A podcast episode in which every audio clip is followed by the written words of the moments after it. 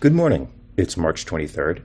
It is a better than forecast morning in New York, with sun where the rain was supposed to be. And this is your Indignity Morning Podcast. I'm your host, Tom Scocca, taking a look at the day and the news. Or we'll start with what's not the news.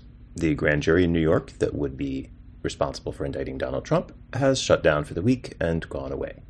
Those photographs from earlier in the week of cops putting up metal barriers outside the courthouse appear to have not been a confirmation of Donald Trump's claim that he was going to be arrested on this past Tuesday, but simply a manifestation of that claim in the world.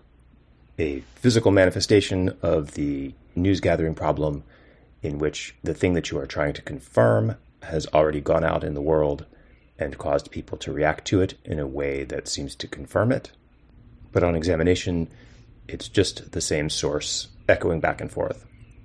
So, unless something exciting happens in Georgia, Donald Trump will sleep in his own bed this weekend, and possibly for the rest of his natural life.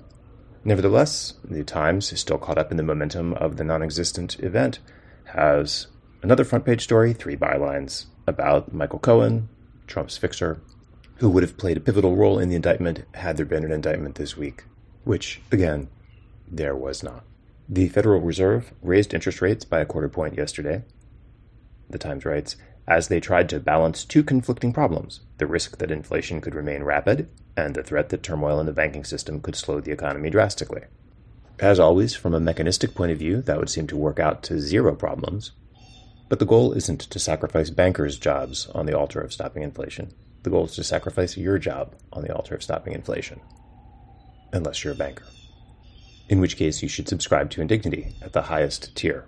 And speaking of making friends with our financial ruling class, Politico has a story this morning looking at what Kyrsten Sinema has been up to, namely that she has used a series of Republican dominated receptions and retreats this year to belittle her Democratic colleagues, shower her GOP allies with praise, and in one case, quite literally give the middle finger to President Biden's White House. Specifically, she gave the middle finger to Ron Klain, it turns out. At one fundraiser, Politico reports, she complained that people compare her to Joe Manchin because Joe Manchin still wants to raise taxes on rich people, and she does not. The story goes on. It's hard to overstate Sinema's closeness with private equity in particular. She spent part of her summer 2020 recess interning at a Sonoma winery owned by an executive in the industry. She single handedly ensured taxing carried interest on private equity earnings was kept out of the IRA legislation, as Schumer memorably blurted out, and one senior administration official told me they've concluded the way to win Sinema's vote on a crucial agency nominee is to have private equity executives weigh in with her. Love to be a maverick free spirit, dancing like nobody's watching to the sweet jingle of rich people shaking bags of money. In other annals of spectacularly self involved people, the Times takes a look at secessionists in Eastern Oregon. The lead of the story is about a woman who used to live in Portland and moved steadily east to get away from liberalism to where she now runs a Christian camp in the rural reaches of the state, where, the Times reports, she cannot help but notice how the values of Western Oregon are held over the eastern part of the state by way of laws making guns less accessible and abortions more accessible. The story continues.